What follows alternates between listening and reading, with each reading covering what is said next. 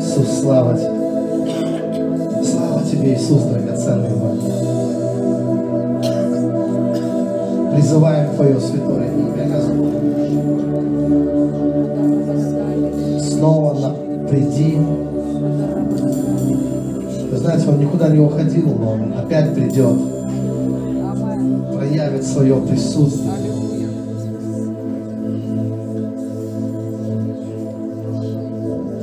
Несмотря на плоть, несмотря на настроение, на состояние различные, телесные наши. Пускай Божье помазание будет очевидным. И это внутренняя невидимая сила, эти источники жизни, они начнут открываться для нас сейчас. Просто фонтаны, водопады живой воды. Помните, как Давид молился? Как лань стремится к потокам вод, так стремится душа моя к. Давайте мы позволим сегодня нашей душе напиться из его источников живой воды. Это преображающая, все изменяющая сила Божья. Господь, слава, Тебе, Господь, хвала. Благослови этот день для нас. Благослови, Господь, сегодня. Пускай это будет хороший, счастливый день в Твоем присутствии с добрыми, славными людьми. А день Твоих невероятных чудес, радикальных изменений в нашей жизни. Вводи нас в новые сезоны. Мы хотим видеть славу Твою, Господь познавать Твою славу. Мы молимся во имя Господа Иисуса Христа. Аминь. Давайте Богу дадим славу. Слава Иисусу. Слава Господу. Можете кого-то еще, знаю, поприветствовать. Кого-то, кого меньше всего знаете, может быть, даже.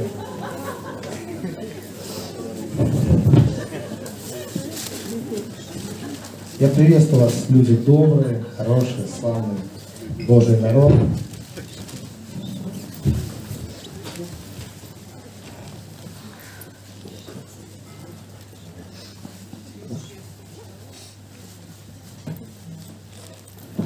Слава Иисусу.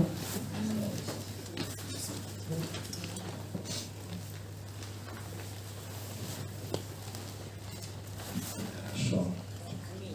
Э, Я вижу ваших ангелов, и с вами также присутствуют здесь. У меня иногда такое ощущение, что я здороваюсь с людьми, здороваюсь с ангелами этих людей. Иногда они э, сообщают мне о себе, сообщают что-то о вас также. Что-то интересное. А что вы хотите сказать? Мгм.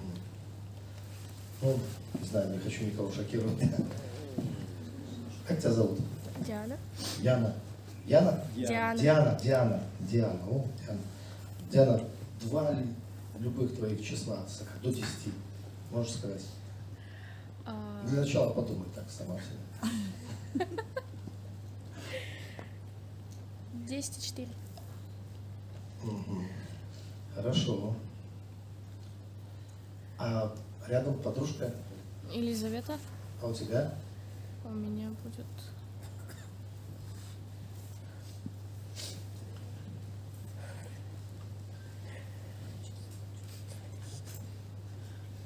Сейчас. 4 и 8. 4,8. Мгм. Хорошо. Приветствую, пастор. Приветствую вас. А, Ну, что сказать, что? С амбициями у вас все хорошо. Вы, как многие такие вот э, ну, люди на, на нашем постсоветском пространстве, максималистки. Вот. И живете по принципу либо все, либо ничего. У вас, э, ваши ангелы, они видны. А, один из твоих ангелов, Диана, он такой неплохой организатор и в курсе всех событий. Всегда находится. М, Любопытный, всем интересуется.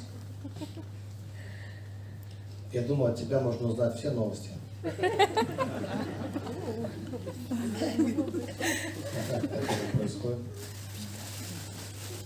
Мне кажется, что это мамин ангел, что еще от мамы тебе пришел.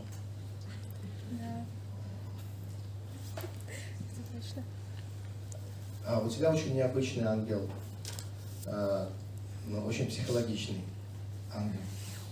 Держит тебя немножко в стороне как бы, от всех. Хороший наблюдатель, он, и у него на все свой взгляд.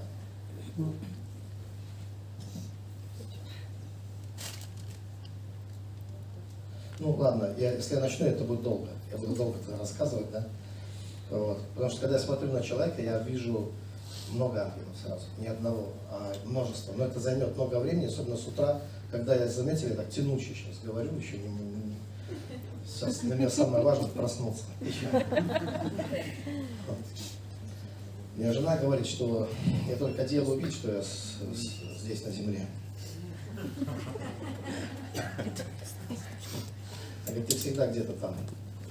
Хорошо, место из Писания 1 Фессалоникийцам, 5 глава, 23 стих.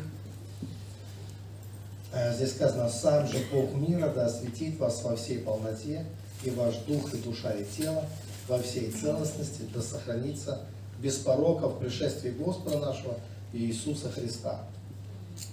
Еще раз прочитаю для себя, потому что я проспал. Э, сам же Бог мира, да осветит вас во всей полноте. То есть речь идет о всей полноте. И что это за вся полнота? Это ваш дух, душа и тело. Его целостность духа, души и тела, это и есть целостность человеческой личности.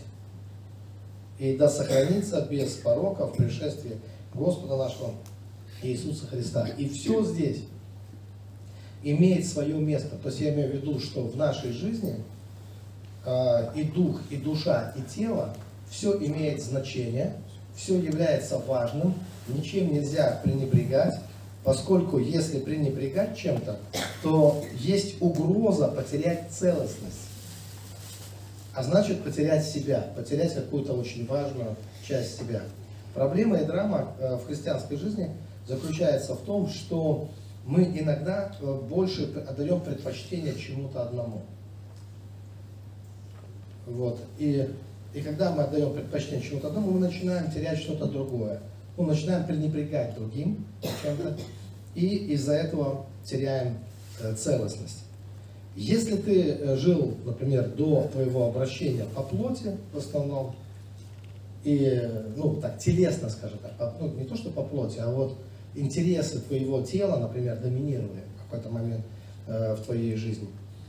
А, или, может быть, э, интересы твоей души, вот это душевное, может быть, доминировало, то неудивительно, когда человек э, прорвался к духовной жизни, осознал преимущества духовной жизни, то он всецело начинает погружаться в эту духовную жизнь и часто попадает в ситуацию, когда начинает пренебрегать всем остальным. Э, Мне приходится встречать, я встречал немало э, христиан, которые вот, агрессивны по отношению к душе, например. Э, Некоторые писали мне в интернете, э, так желчно, злобно, обидно по отношению к э, другим людям. То есть высказать какую-то такую, знаете, вот, называется, ну, кинуть грязью через забор, знаете, в интернете, там, ну, так просто кинуть какую-нибудь грязью. А, ну, я обычно ну, не реагирую никак, чаще всего я не реагирую. Хотя у меня есть способ, как отреагировать, и в некоторых случаях я реагирую. Вот.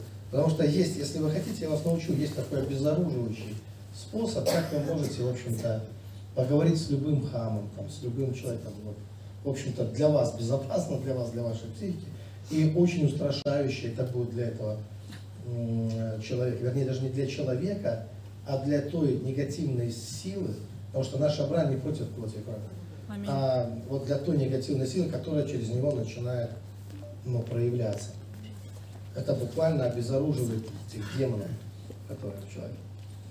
И э, есть э, такой способ общения, который ставит человека перед двумя выборами. Либо он должен покаяться, не должен, потому что вы его обязываете к этому. То есть у него возникает внутреннее ощущение. Либо ему нужно покаяться, либо ему нужно срочно примириться с вами. Вот одно из двух. То есть третьего здесь не надо. Но м, всякая злоба и агрессия, она останавливается. А, Есть такой, ну, вы заинтересовал, не знаю? Да, есть такой. Ну, я, если напомните мне, да, я а, расскажу позже. позже. Это такой лайфхак от Андрея Лукьянова, да? А вообще для того, чтобы развивать отношения и иметь такие хорошие, добрые отношения с самим собой, да, там, с людьми, э, для этого надо, ну, в общем, такое, что знать. Вообще знать, как мы устроены, как вообще устроен человек. И сегодня я хочу об этом поговорить, в общем-то, брат, ты предложил вчера, когда он пропустил, может быть, Андрей расскажет. И я подумал, ну, почему бы, если есть такое предложение, не рассказать. И сегодня я буду говорить о человеке, о том, как мы устроены, Э, собственно говоря. Почему это важно? Я объясню. Дело в том, что э, вот э, в моей жизни, вот э, то, как э, складываются обстоятельства моей жизни, в конечном итоге я осознал, что все, вся моя боль, через которую я проходил, все раны, которые я получал, что, в общем-то, я сам в этом был виноват, итоге. Не люди, которые были вокруг меня. Люди бывают разные. Но люди даются нам с определенной целью. То есть Бог допускает или попускает да, определенных. Бог вообще великий учитель жизни. Что мы вообще от Него ожидаем, кстати, от Бога? Зачем Он нам нужен, скажем так? Такой вот вопрос. А что мы ждем от Него именно? Что Он может нам дать? Ну, я понимаю, что есть ответ всего там, но вот это все, это что конкретно? Э, Допустим, ясно, что, э, что парень ждет, от что муж ждет от жены, например, это понятно, что жена ждет от мужа. Мы можем как-то это сформулировать. А что христианин ждет от Бога, собственно говоря? То есть что ему-то от Бога надо, зачем он к нему вообще приходит? Ну, вопрос, имею право задать такой вопрос, да? Есть у вас версии, какие-то ответы, варианты? Вам он зачем, а? полноту радости, да? Ну, полноту радости. Я не, то, что не спорю, дает, конечно, полноту радости. Да. Но вы же знаете, что радость можно много где получить сейчас, да? Э, Ну, радость, конечно, разная бывает, да, она может быть, есть такое, есть смешные анекдоты, есть э, шоу, есть разные вещи, где тоже есть э, э, радость. Потом есть просто смешные люди, которым всегда я вот брата сколько помню с детства, всегда было очень смешно. Я говорю, вот он там переигрывает, я говорю, да вы не видели его в детстве. Таким он был, еще был более. Я помню, когда он звонил просто в баню, спросить там, ну, работает она, не работает, он так смешно мог разговаривать по телефону, что я падал на пол от смеха и смеялся беззвучным смехом. Знаете, ты задыхаешься просто вот от смеха. Он всегда был э, весел. Я помню, приехал к брату, он сына отчитывал, это, там что-то тут начал вести себя немножко борзо. И вдруг я слышу грозный голос брата ему, вот еще круг от горшка на попе не рассосался. А же отсюда. Даже это было смешно, как она отчитывала.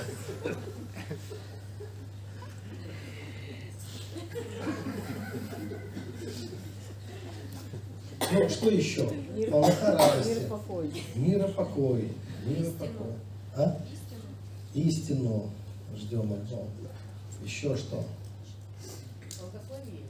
Благословение, Милость. милость, исцеление. Как-то это надо все обобщить. Это все классно. Можно это как-то вот обобщить во что-то... Благоволение. М? Благоволение. Да. Но вообще, смотрите, вот я вам скажу, что э, у нас же отношения с Богом должны строиться на любви. Судя по первой заповеди, судя по, и по тому, что чему, то, чему учил Иисус, в общем-то, э, на любви. И мы знаем, что и апостол Павел говорит о любви. Помните, э, величайшая вот эта, 13 глава, 1 Коринф. Э, Это все очень важно. Э, Но вот та любовь, которую Бог, которую мы имеем с Богом и Бог с нами, она ведь отличается просто от какой-то вот такой любви, как между мужчиной и женщиной. Э, Все-таки и даже как между детьми и родителями. Есть все равно э, э, различия. Помните, я рассказывал, но кто был о зеленом, о вкусе зеленого манго, помните? Что если ты не попробовал, ты не знаешь такой вкус. Неважно, сколько тебе об этом будут рассказывать, ты все равно понятия не имеешь. Мы вроде бы правильные слова все употребляем. Вы знаете, что в христианстве э, с древнейших времен было два направления. Я не буду сейчас бросаться этими терминами богословскими, но одно направление, оно говорило, что Бог познаваем, а другое направление говорило, что Бог не познаваем. Вы какого придерживаетесь, собственно говоря, веры? Знаете, Его можно познать или его нельзя познать? Что я считаю, что нужно познавать, да? а вот но можно ли познать или нет? Вообще вот был такой великий ученый в свое время, а, Фихта его звали. На, на меня он произвел впечатление, да меня все они произвели впечатление, и Кант, и Фихта, и Шеллинг. А, И вот Фихта, э, мне понравилось у него что? Он говорил о том, что человек это существо, которое эм, по- познает, которое разбивается. И он сравнил это с бегом к горизонту. Вот э, горизонт это совершенство, которого ты хочешь достигнуть. Помните, в Библии сказано, поспешим к совершенству. Но вы заметили, что сколько ни беги к горизонту, горизонт не становится ближе, он остается все так же далеко. Но если ты смотришь назад на пройденный путь, то ты точно прошел определенный путь. То ты- вот это ты можешь ощутить. Сколько ты прожил, пережил, сколько ты прошел. А вот это совершенство, абсолютное совершенство, оно кажется таким далеким все равно, сколько ни иди. Но вот именно это он и называет быть человеком, идти. То есть практически он э, не, не- не давал права, имею в виду Фих, э, называться чел- человеком тому, кто ну, не идет, в общем-то, к совершенству. Помните концепцию апостола Павла? Оставляем заднее, простираясь вперед к почести высшего звания. Кто из вас совершен, так должен мыслить. То есть получается, что совершенство не в достижении совершенства, человеческое совершенство, а человеческое совершенство в достигательстве, как сказать, когда мы идем вот в этом самом пути. То есть, когда я иду, когда я способен оставить заднее, простираться вперед, то я как человек совершенен в этот момент. А если я достигну совершенства, то я перестану быть человеком. Э, Существо, достигшее совершенства, становится Богом. Потому что только Бог обладает совершенством. Поэтому в Библии сказано о перспективе чел- человека. Сказано, что не знаю, что будет, но знаю, что будем, как, как Бог. Помните об этом сказано? То есть, э, в общем-то, теоретически получается, достигнув, если бы ты э, достиг совершенства, ты перестал бы быть человеком. Но так как ты еще не достиг совершенства, ты являешься человеком, если достигаешь. Понимаете? Помните, я говорил, что животные, они не задают вопросов. Они не стремятся к совершенствованию, совершенствованию. Поэтому они остаются э, теми, кем, вот, ну, кем их создал Господь. У них есть свое место. Э, такое открытие сделал один человек. Он был богатейшим человеком своего времени. По-моему, это век 15, если я не ошибаюсь. Может быть, слышали о таком? Э, э, Пика де Мирандолов его звали. Богатейший человек своего времени, такой мушкетер. Э, Он решил собрать всех ученых со всего света. Он мог себе это позволить. Э, В общем-то, оплатить все даже мог. Весь этот банкет, да? И он хотел всех-всех собрать и сделать такое, вот, в общем-то, ему не дали. Не дала ему инквизиция это сделать. Потому что они узнали, что он хотел выступить там с речью. А речь называлась «Речь о достоинстве человека». А это было запрещено в то время. Потому что папа римский, там, не помню какой же там пик какой-то, у него было, как это называлось, у него был трактат о ничтожестве человеческой души. Как-то он не попал вот в эту тему. Понимаете? Ничтожество. И, э, и это такой трактат, в принципе, восхваляющий Бога, э, где Бог прекрасен, всемогущ, э, абсолютно справедлив, да, вот этот идеал Бога. А человек это грязь под ногтями, знаете, это вот вечно лживый, лукавый, э, вот такая демонизация человека была очень сильная тогда. То есть человек должен был чувствовать себя последним, э, вообще ну, ужасным просто, извращенным творением, э, вечно лгущим, убегающим от Бога, недостойным и так далее, и так далее. Вот это все было. Вот. э, вот такая была тема тогда. И вдруг появляется вот этот Пика де Мирандола со своей знаменитой речью о достоинстве человека, которую, кстати, он никогда не произнес. А, а ее опубликовали после его смерти только, его друзья. А Пика, э, ну, Мирандола, он был отравлен инквизицией. Ну, это дело темное, до сих пор непонятно, что там произошло, но за ним долго бегали, и по ходу, ну, где-то догнали, видимо, ну, уже. Вот. вот такая э, история, но она стала революционной для своего времени, абсолютно революционной. То есть его речь была крайне э, еретической, крайне революционной такой речь. И знаете, что он там в этой речи говорил? Он говорил так, что Бог, вот со- сотворив мир, Он каждому творению дал свое место. Есть место животных, вот для животного, да, вот, у обезьяны, там, у крокодила, у бегемота, у каждого есть свое место, кем, кем им быть. Есть место у ангелов, у архангелов, у серафимов, у херувимов. И он сказал, только человеку Бог не дал места, такого вот конкретного. А что он дал человеку? Свободу выбора. И человек единственное творение, которое может выбирать. Хочешь, живи как змей.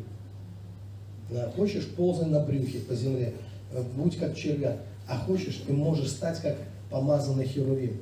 Ты можешь приближаться к Богу. Ты можешь ходить в сияние Его славы. Человек может выбрать. У него есть возможность выбирать. Меня, в общем-то, это шокировало, когда я читал об этом первый раз. Почему? Потому что я думал, что у нас какая-то, знаете, мы так эволюционно привыкли мыслить, может быть, что я думал, там есть животные, там низшие, высшие, потом человек вот вершина творит, там ангелы, там немного ты молил нас перед ангелами, ангелы, архангел. Ну вот такая, знаете, вот э, иерархия э, живых существ. Но революционным в мысли Пика де Мирандола было то, что человек это не где-то между животными и ангелами, что это вообще другое немножко существо, именно отличающееся тем, что он может делать выбор в своей жизни. Человек может жить как скотина, как животное, но может так и не жить. Когда он так живет, он, конечно, согрешает, животное не согрешает. Волк не согрешает. Волк, э, который преследует, там, не знаю, ну хорошо, лев, который преследует какую-нибудь антилопу, он не потому преследует, что он злой, а потому что он голодный. Это его природа, он не злой. А он просто хочет кушать, а для него это его вот этот, как там, Биг Мак, там, Бикон, там, или что-то. И антилопа, которая тоже там убегает от него, да, она, в общем-то, делает то, что соответствует ее природе э, вполне. Э, ей даны ноги быстрые очень, она вот лежит. Э, вот, э, страусы, кстати, не за- никогда не закапывают голову в песок. Как глупость, закопать голову в песок. И такое выражение, оно не соответствует действительности. Потому что хищник, который охотится на страуса, его не интересует голова страуса. Его как раз вот эти филейные части. Поэтому за- зачем закапывать голову? Если уж что-то надо было закапывать, то не голову. Поэтому у страуса сильные ноги, он быстро бегает. Вот.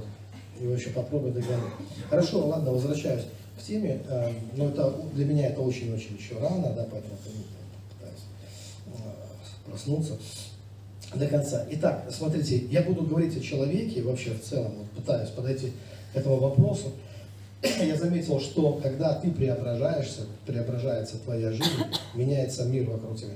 Первый раз, когда я это пережил, я быстро постараюсь об этом посвидетельствовать. Первый раз, когда я пережил эти вещи, первый раз, э, это было много лет тому назад, э, я был начинающий пастор, церкви было человек 30 э, тогда у нас, и я помню, пережил такое первое серьезное разочарование именно в церкви. Вообще, э, самым большим моим разочарованием, как и очарованием, всегда были христиане. Христиане это мое самое большое очарование, и всегда это было самое большое разочарование. Также это понятно почему, потому что мы, вы знаете, то, на что мы возлагаем больше всего надежд, э, больше нас оскорбляет, когда, ну понятно, если, например, милиционер, который должен, полицейский, который должен тебя защищать, тебя бьет, у тебя будет разочарование. ну, тогда, да, то есть ты как бы э, а- ожидаешь другого. Или врач, например, который должен тебе лечить, наоборот, что-то там, да, оказывается каким-то там садистом, каким-нибудь там гестаповским, то, то, ну, это разочарование. Вот точно так же мы ожидаем от христиан любви, мы ожидаем от христиан какого-то единства, стремления к единству, стремления, то есть мы какого-то доброго чувства ожидаем. А, Мы понимаем, что это люди, которые познали Бога, чья жизнь изменилась, то те, кто ходит во свете, люди света. Мы ожидаем каких-то вещей. И, конечно, когда ты сталкиваешься с обратным, с чем-то обратным, это дикое извращение, это э, приносит, создает, э, создает дискомфорт, короче говоря, определенный. В общем-то, когда я сталкивался с, с- подобными проявлениями, вот, негативными, э, ну как, первый раз я столкнулся, что как только я принял Иисуса Христа, а брат приехал в отпуск тогда с, с института, не знаю, сколько ты у нас там пробыл тогда в Луках, э, может месяц или сколько там, и уехал. А мы-то остались, я остался. И хотелось поделиться с кем-то своей верой. И мы пошли в одну церковь сразу же. Нас как-то и позвали туда, мы пошли в церковь. И знаете, вот, э, а там было такое свидетельство, как Бог брата джинсами благословил. И вот представьте, мы в религиозной церкви, надо было рассказать про эти джинсы. Они сразу поняли, что мы от.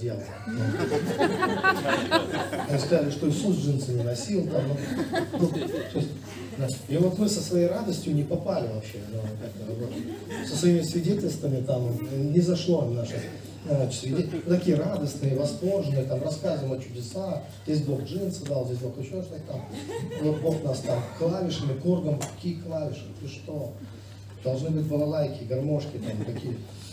А, вот. Ну, в общем-то, э, ты наталкиваешься на определенные вещи, ты начинаешь постепенно понимать, что чудные дела твои, Господи, а детей твоих, э, они еще чуднее, да, как говорят. Ну, И, в общем-то, э, смотрите, вот, э, да, сейчас все, я выплыл, я плавал, плавал, выплыл, от чего. Начал-то я с вопроса. Смотрите, что, отношения, которые мы имеем с Богом, Он все-таки наш покровитель. Вот никто не является таким покровителем нам, нам. Мы даже не нуждаемся ни от кого. Вот в той форме покровительства, в которой мы нуждаемся от Бога. Вы понимаете еще? На- Например, даже родители наши, которые могут, ну, они покровительствуют нам, но родители, мы не ожидаем, чтобы родители были богами. Вообще это было бы неправильно, превращать родителей в богов. Тогда у нас и претензии будут к ним такие, знаете, абсолютно. Да, тогда наши родители абсолютно несостоятельны. Вот если мы будем ожидать от них вот, ну, того, что следует, того покровительства, которое следует ожидать от Бога все-таки э, оставить человек отца и мать. Но нигде не сказано, что оставить человек Бога. Понимаете, это, это другая форма покровительства, вообще другая. И хотя мы тоже его называем отцом, а вы отче, но мы понимаем, что это не отец в смысле отец земной или, в смысле матери земной. Излишнее покровительство земных родителей может стать слишком удушливым для, для, для ребенка. Э, да, он, он может потерять вот это чувство э, свободы, самостоятельности, которое ему важно, чтобы расти. Он может перестать э, быть самостоятельным и, и стать, в общем-то, как сказать, неприспособленным совершенно к жизни. Потому что слишком большое покровительство ему оказывают родители. Поэтому мы знаем, что даже в семьях там, миллионеров они стараются как-то ну, не, не слишком задаривать своих детей, а как-то дать им возможность поработать, поработать, встать на ноги как-то, да? Э, ну, есть такое, я, я знаю одну девочку, она в школе, где она, а ее отец был такой, знаете, ну, бандитом, э, крупным бандитом в, свое время. Он э, всем ее задаривал, у нее было все в избытке. В общем-то, она стала наркоманкой в конечном итоге, и, плохо ее жизнь закончилась. Она не могла работать никогда, пойти на какую работу. Потому что те вещи, которые, ради которых надо было трудиться, а- она всегда имела это даром. Просто от отца.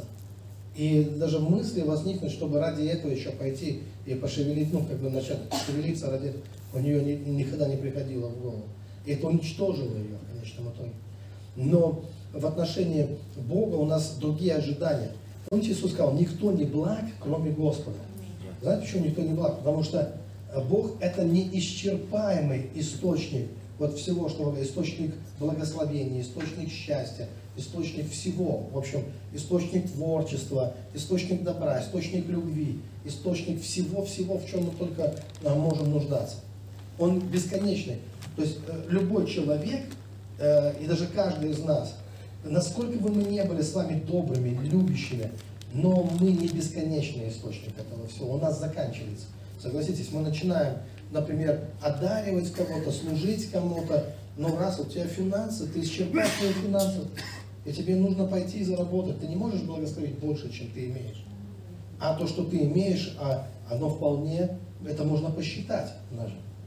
Это не что-то, это не, не, не бездомная какая-то, знаете, это, это не бездна, это заканчивается, и надо тебе трудиться. То же самое твои эмоциональные силы, то же самое твоя любовь, твое терпение. Ты однажды можешь почувствовать, что твое терпение заканчивается. И тебе нужно перезарядить свои духовные батарейки. Тебе нужен Бог, как покровитель, чтобы прийти к Нему и получить это от Него снова, получить благословение, наполниться любовью, наполниться Духом Святым, наполниться силой. Библия говорит, что утомляются и юноши, и старцы ослабевают. Но уповающие на Бога, они обновляются в силах. Но нам нужно обновиться в силах, а Богу не нужно обновиться в силах. Они у него никогда не заканчиваются. Поэтому только Он благ. Это и означает, что Бог благ. Бог благ, потому что Он неисчерпаемый, вечный источник всего. Радостная новость заключается еще в том, что Бог сделал тебя невероятно богатым-то на самом деле. То есть у каждого из нас есть действительно наследство. Вы знаете, что когда Бог творил человека, то это не было так, что Он творит человека, а мира нет. Представьте, если бы это было в такой последовательности. Сразу Он слепил человека, и ты такой в черном космосе или в каком-то таком пространстве, где ничего нет. Как лунтик, да, я родился, вот этот, да? И потом Бог тебе говорит, ну если что-то надо, обращайся. А ты даже не знаешь, что надо, или что это такое. То есть это непонятно что.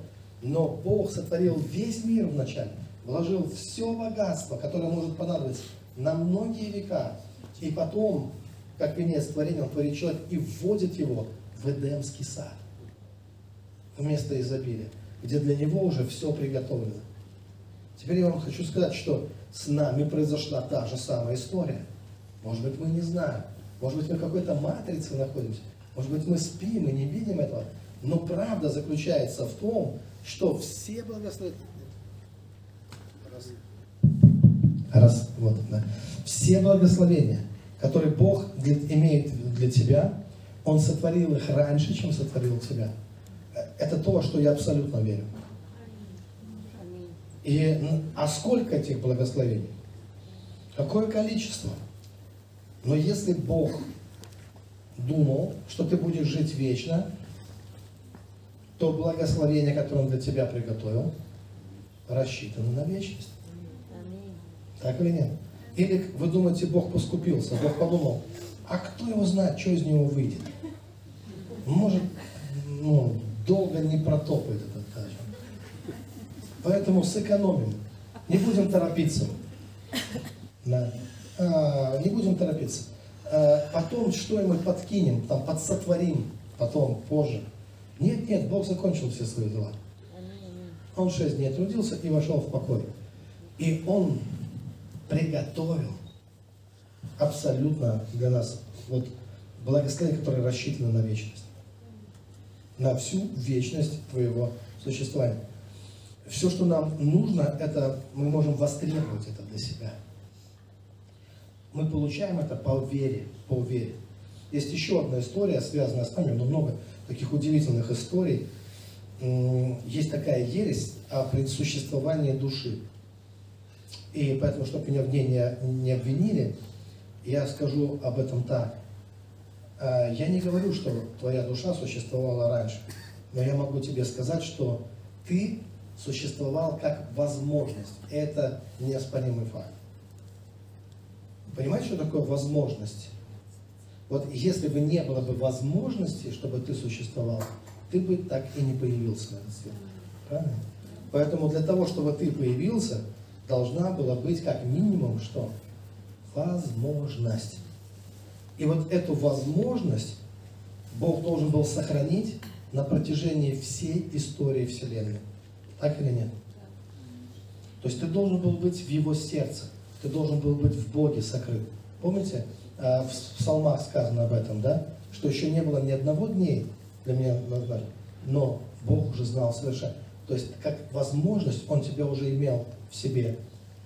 Но что такое возможность? Возможность может быть либо реализована, либо не реализована, да? И вот Бог хранит эту возможность, а за это время происходили катастрофы глобальные. За это время много что произошло. Были войны, моры, землетрясения, гибли цивилизации, появлялись новые. Что-то происходило. И Бог все это время тебя хранил. Мы иногда не представляем ценность своей души, хотя Иисус говорит нам, что польза человеку приобрести весь мир, а душе своей повредить. Такое происходило, что мы можем. И Бог хранит тебя как возможность. А что такое твое существование сейчас? Это когда Бог твоей вот- этой возможности дает осознанность. Понимаете? Он говорит, я хранил тебя на протяжении там, бесчисленного количества лет. Но ты должен решить, жизнь и смерть я предложил тебе. То есть Бог дает возможности выбрать, жить ей или не жить. То есть вы видите, что не Бог решает здесь, а мы решаем. Он говорит, я предлагаю тебе выбор. Но по сути дела, что не поменялось? Ты как был в его возможности, так и остаешься. Ты есть живая возможность Бога. Ты остаешься этой возможностью. Но как только эта возможность получила имя, пол, имя там, да, осознала себя, и ты такой, а, я не знаю, как я выжил в этом мире. А как ты жил до этого тысячи тысяч лет? Не знаю, я этого не помню, я не помню. Но я знаю одно, Бог хранил. Да? Я не мог себя сохранить. А Бог мог. Может Бог сохранить меня еще столько же? Или хотя бы всю вечность? Конечно. Но для этого я должен выбрать Его. Осознанно выбрать Его. И по сути, каждый из нас, мы являемся вот этой живой возможностью, которая говорит Ему либо да, либо нет. То есть у нас появляется выбор, у нас есть свободная воля. Вообще эта свободная воля, она а, тоже имеет свои границы, на самом деле. Мы же не все выбираем. А, Когда родиться, когда там. Мы не все выбираем. Она имеет свои границы.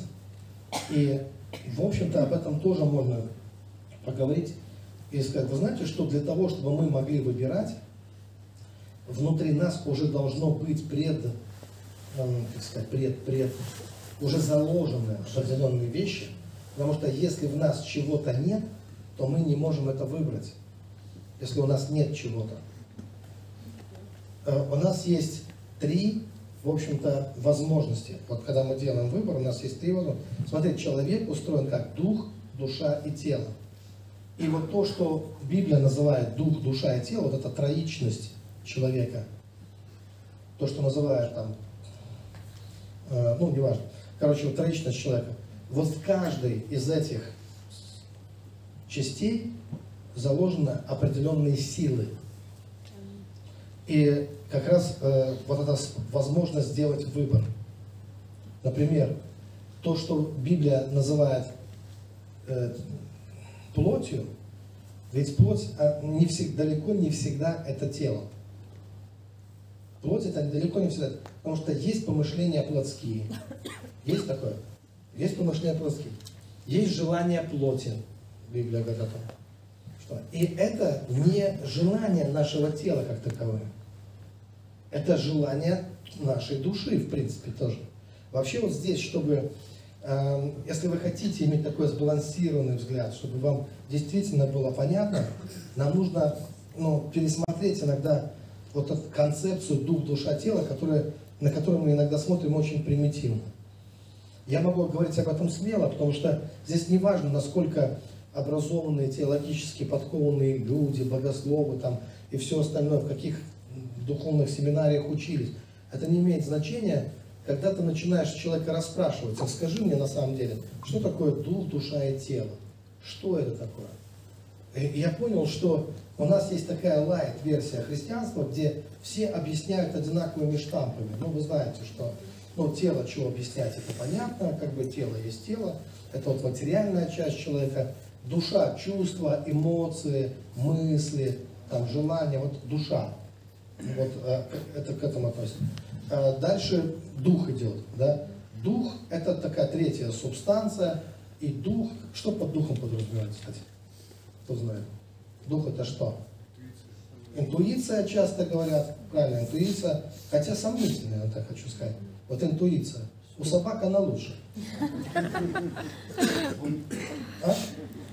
Ну, ну вот э, человека иногда интуиция подходит. Иначе как вылезают люди в разные кредиты, непонятные мошенникам там. Вот мы недавно уговаривали одну женщину, прям, ей 50 лет. А, ей позвонили там мошенники, ну и предложили 50 тысяч. И отдать, что она им отдала, а потом ей там ну, несметные там богатства. Она нам рассказала, ну кажется, ну сколько можно уже, да, нагреваться. Вот ей прямо объясняли. Она еще пришла занять у нас, займите меня все.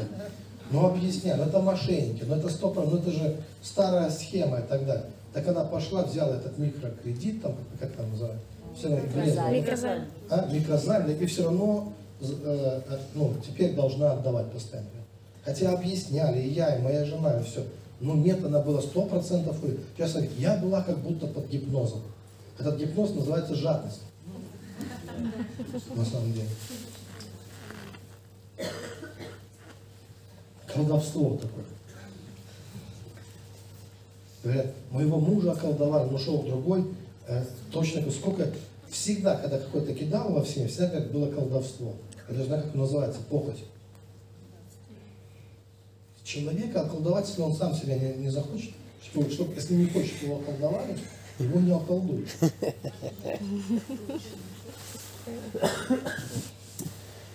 Так вот, э, где да, что мы? Возвращайте меня иногда к теме, потому что я... А? Дух, так что такое дух еще? Совесть. Совесть тоже сомнительно.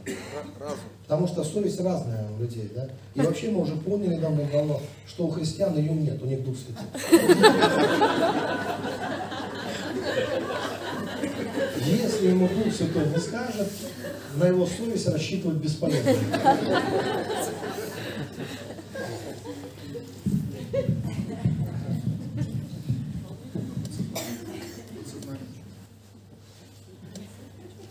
Это вообще из области психологии. Предсознание – это такое слово, за которым, это знаете, как черная дыра. Э, есть такие слова, которые придуманы, в принципе, таких слова, их очень много. Они придуманы, чтобы прикрыть какую-нибудь черную дыру словом. Да, в одном месте произошла такая штука в России, в новостях показывали. Люди приезжали в одну деревню и усыпали. То есть вот, ну, приезжают, некоторые захотят туда, да, сейчас это. Вот, ложиться спать, в гости приезжать к родственникам неделю, две недели, представляете? Никто не мог разбудить. Через две недели просыпается, нормально выспался вообще, никаких побочных эффектов. Да, такая, такое хорошее местечко такое то да, для некоторых людей, уставших душой, да, где можно ну, выспаться в конце концов. И, и вот показывают с трещотками ученые, и там радиацию мерили, там какие-то геомагнитные поля там мерили. Так. И в конце концов дали этому просто название. Я этого названия не помню, но как бы это ни назвали, хоть э, чем, да? Но когда появляется название, Проспи. теперь, когда в другом, да, ну пускай так, да, когда в другом месте что-то такое ну, проявится, уже никто не будет говорить чудо, а скажет, как ты назвал, это кто? Ты назвал? Как? Просписька. Да, скажем, это та же просписка. Все понятно. И всем стало легче сразу, знаете. Потому что когда есть название, то мы, помните, я говорил, мы из потустороннего мира вещь делаем, или какое-то явление, или феномен делаем нашим. То есть это наша просписка, она, все знают, где она находится. Она время от времени перемещается в другие места, там, в общем-то, бывает. Да, и, в общем-то, все становится понятно. Тогда. И вот то же самое подсознание. Никто не знает, что это такое на самом деле. Но слово есть, и мы, а, мы теперь знаем. Знаете, это подсознание. Да? Ну что это такое? Вот итоге. Это, ну, этим словом мы ничего не решили. Мы не ответили на вопрос, мы даже не поняли, э, о чем. Поэтому, когда мы говорим о духе, э, ну как мы, смотрите, Библия говорит нам, что мы духом должны, помните, что как в христианская концепция, что плоть э, рабыня, душа служанка, дух господин. Так если дух господин, а это какое-нибудь подсознание, или интуиция, которая хуже, чем у собаки у нас там, да, или еще что-то, как управлять? Как этот господин начнет управлять, особенно душой, которая содержит в себе такие мощные силы, как мысли, желания, чувства, практически все, чем ты являешься. Да? Вот с чем ты просыпаешься, с чем ты усыпаешь, и что никогда не успокаивается внутри нас, да? И вот какая-то просписька, извините, там, ну, что, ну, вот, какое-то вот непонятное слово, да, оно, как оно может всем этим, ну, господствовать над этим, над всем, если мы не, даже не можем дать определение духу, на самом деле. Но есть еще одно, о чем не сказали, и что теологически правильно было бы э, говорить. Дух – это конкретно, это та часть, которая отвечает, то есть это то, э, благодаря чему мы устанавливаем общение с Богом каждый раз, когда речь идет об общении с Богом, э, мы говорим о Духе. Это Дух, соединяющийся с Господом, становится одним Духом с Господом. То есть вот Дух это вот та высшая часть в человеке, которая позволяет ему подняться над самим собой, соединиться с Богом. Вот это мы называем Духом. Но знаете, что в этом настораживает? Что когда мы говорим о теле, мы можем его изучать со всех сторон, вплоть до клеточного уровня, там, да, э, все взвесить, измерить, все там посмотреть. Когда мы говорим о душе, у нас есть целая наука, там, психология, э, психо, душа, где мы можем говорить о разных там комплексах души, о разных там, когда мы говорим о духе человека, что является самым важным и должно быть господствующим, в общем-то, доминирующим в человеке, то мы начинаем блуждать, и мы говорим, что это некая такая часть, которая соединяет нас с Богом, но у нас нет вот той конкретики, такой же точно, так, таких измер... способностей измерить, проверить, вот это все, понимаете, то есть возникает. Из-за этого у христиан, я вам хочу сказать, проблема с духовной жизнью бывает. И э, большинство людей не стремятся, к сожалению, ну простите, даже христиане, большинство не стремятся на самом деле к духовной жизни, потому что как стремиться к тому, чего ты не понимаешь вообще, что это такое. У нас есть различные предрассудки в отношении духовности. Два доминирующих предрассудка. Духовная жизнь не для всех. Это подвиг. Это подвиг для человека. Это когда человек уходит там в скин, это уходит в горы, уходит в леса, уходит в пещеры, отказывается от земной жизни, отказывается от всего материального, от всего земного, зарывается там в пещеру, уходит в монастырь. Эм, это подвиг молчания, это подвиг там созерцания, там, это подвиг молитвы, это подвиг поста. И только через это рождается дух, рождается духовно. Как Златоуст говорил, что дух приобретается ценой, э, вот, от, ну, отдают плоть ну, свою, тело свое отдают, просто чтобы обрести дух, ценой самопожертвования. И когда ты так мыслишь, что ты говоришь, круто, но не для меня. Ну, чаще всего, да? У меня дети, у меня семья, у меня жена, у меня то. И у нас есть, конечно, святые, которые там пошли очень далеко. Жили там, давно, да, и мы их не знаем. Да, да, есть такие святые. А мы просто причастны вот к этим, мы где-то там, у их ног, там где-то сочувствующие этому движению, что называется, ну, духовному, да. Но на такие подвиги большинство христиан не способны. Да? А это было, ну, в средневековье ты даже не думай называться духовным, если у тебя не было 10 лет духовных практик, как минимум, по Игнасио Лайола, это вот орден иезуитов, Это 10 лет молчать, или 10 лет себя самобичевать, или камни в ботинках носить, или что-то еще. Ты сколько лет камни в ботинках носил? Вообще. Ты вообще ботинки носил, да? А кто-то и не носил, чтобы стать духовным. Вот. А, И, и вот такие вещи будут. Дальше, другой, э, другой взгляд на духовную жизнь. Э, Противоположный. Духовность – это такие розовые облака. Это ты устал от быта, устал от работы, устал от заботы, от жены, от детей, от всех людей, и ты улетел в розовые облака. И дальше вот это облака, белоснежные качели, там, да, и тебя понесло в, фан- в мир фантазий. И там ты на единороге катаешься, там у тебя ну, полная халилуя. Главное не приземляться. Опять, да, вот э, прямо э, это, лицом об реальность. Да, не сталкиваться с, э, с этим. Вот. Но не все себе это могут позволить. Да, потому что так много забот, и жизнь заставляет. А откуда такая проблема в христианстве? Я поставил, кстати, вот эти качели, когда человек думает, что у него есть такой выбор. Либо я духовную жизнь должен жить, либо забор красить. Но, как бы, знаете, вот, но потому что если траву не, ну, не знаю, как здесь трава растет, но у нас, если ты траву не косишь, зарастешь быстро травой, если у тебя участок есть. Две недели уже будут такие там это у тебя. Надо сказать. И ты понимаешь, что она сама себя не скосит. Дом сам себя не покрасит. Понимаете, да? И так и все остальное. И кормить детей, м, заниматься этой. И, и человек думает, когда мне? И большинство христиан у них такое, знаете, вот такие веселые качели.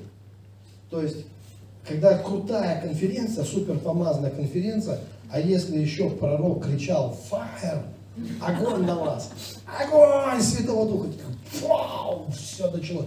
Качели, ну как дунули, качели коснулась, ты летишь такой, и вот уже пятками почти до Бога дос- достал, уже почти, и понял, что твоя жизнь изменилась, и что теперь ты только Божий, и Господь, вот я сейчас тебя обниму, а там сзади сигналы начинаются тревожные бизнес начинает рушиться, там э, теща себе напомнила, я не знаю, ну, что-то, что-то там начинает такое тревожное происходить, и ты такой, сейчас, Господь, подожди, сейчас я там быстро разрулю, ну, дела, и я вернусь. Мы как бы с тобой договорим, о чем мы начали. И качелина качнулась в другую сторону. А, а- а вы заметили, как качели качаются? Насколько она качнется в одну сторону, настолько же в другую. И потом ты ныряешь в этот быт, фау, туда. И потом, даже если не грешил, чувство будет, как будто у тебя кошки на душе спрям. Что-то ты уже не то. Что-то я уже не слышу Бога так, как раньше слышал. Так его не переживаю. Какие-то скелеты в шкафу появляются, какие-то неловкости, что-то уже. И нужна еще одна прокачка. Еще какая-то суперконференция, чтобы кто-то опять подбросил. И так можно качаться, пока не затошнит. Понимаешь? Пробуждение, что такое пробуждение? Это когда заканчивается качели в твоей жизни. Представляете, есть такая жизнь и подлинная, настоящая духовная жизнь. Я вас уверяю, не имеет никакого отношения к этим качелям вообще. Ты просто вообще в эту игру не играешь. Здесь вопрос не в том, как качнуться в сторону духовной жизни, а вопрос в том, как вообще не качаться на этих качелях. Как это выглядит? Но в другом образе это, когда ты заходишь в океан, вот Бог, можно пред- представить его, подобить его океану. И вот ты заходишь в этот океан, но многие заходят, есть много пророчествующих людей, есть много людей, которые двигаются в дарах. Знаете, в чем проблема? Когда ты берешь с собой акваланг, маску, кто-то спускался с, с аквалангом, вот ты погружаешься туда. Кстати, там на глубине, я раз полез в шторм, первый раз был полез. Вообще это был позорный такой, ну как позор. Вначале я пытался, на меня нацепили, там с мылом одевают костюм, шампунь. На мою не совсем стройную фигуру. Ну, этот одели. Потом, чтобы ты не всплывал, там нужны, о как, спасибо, там же веса нужны специальные, там вес- меня весят этими грузами, сам акваланг тоже весит. Оцепили. И главное, и брат, который должен был меня повезти, и ушел сам. А я стою, даже не знаю, что делать вообще, хоть объяснил бы. Я говорю, что делать? А рядом Галимушка стоял, Галим. А он говорит, иди там объясняй. Перекрестил меня, должно делать. Я около меня так перекрестил. А я пошел. А волны огромные, знаете, прям в шторм лезу. Они бьют меня. Надо же еще зайти, когда такие волны, ты на себе это все тащишь. Вот я иду, и вдруг я понимаю, что эти веса, они упали. Я их держу, как штаны, не знаю, таких весов. Я вообще. Я пытаюсь над- надеть, они не надеваются, волнами бьет. Не стоит, я, я так устал, думаю, я еще не зашел, а я уже устал, все, сил нет вообще уже. Я уже думаю, как обратно, не знаю, как что делать, а хочется и никак, все. И потом этот брат вынырнул из, из пучины Москвы и говорит, а ты, говорит, нырни, там все, там, там все разрулится. И я доверился. Я нырнул туда, а там ничего не бьет волнами. Там под водой, как бы, знаете, спокойствие. Я спокойно одел эти веса, расстегнул, одел, опять застегнулся. И целый час там ползал по дну, вот вообще вот там просто вот слился с той. Но это одна ситуация, когда ты ползаешь, но ты, ты же знаешь, что ты вернешься. Правильно? Потому что у тебя есть воздух в баллонах, он заканчивается, и ты знаешь, что надо вовремя выйти потом. И вопрос в том, что качели заканчиваются тогда, когда ты, погружаясь также в Бога, и ты не только зыришь на все его чудеса, на все эти видения, таращишься там и все остальное, а возникает такое желание вот эту маску снять. Я не, не в море, в море не надо, а в Боге. Когда ты вдруг понимаешь, что Господь, я хоть и ныряю в тебя, и может быть я уже там супер дайвер, вхождения в духовный мир, но я не живу этим по-настоящему. Я просто путешествую в этом. А когда ты снимаешь маску, и это море начинает входить в тебя, то это равно смерти. Практически. Это переживания такие же экстатические, такие же драматические, как переживания смерти. Ты просто умираешь в этот момент. Но когда ты умираешь, ты вдруг обнаруживаешь, что ты не умер. А ты, а ты как человек-амфибия становишься. То есть ты начинаешь дышать им, дышать Богом. Ты становишься человеком не от мира сего. И приходит удивительный покой. С этого момента ты понимаешь, что тебе больше не нужно беспокоиться. Ты больше не на этих качелях. Ты только Божий. И все. И уже не важно, вышел ты, зашел. Это происходит спокойно, свободно. Это для тебя становится естественным, не драматичным. Ты, у тебя нет такого выбора, знаете как, либо духовное, либо материальное. Нет такого вообще вопроса даже. Потому что во всем я вижу тебя. Ты находясь в материальном, ты все равно в духовном. А находясь в духовном, ты все равно в материальном. Как бы небесное, земное, все соединяется. Помните, он разрушил преграду, и он соединил небесное и земное, это крест. И для тебя мыть посуду и, и молиться, это одно и то же. В принципе, уже разницы никакой нет. Это, помните, если кто-то знает, есть такое, был такой практика Божьего присутствия отца Лоуренса. 40 лет в ощутимом физическом Божьем присутствии.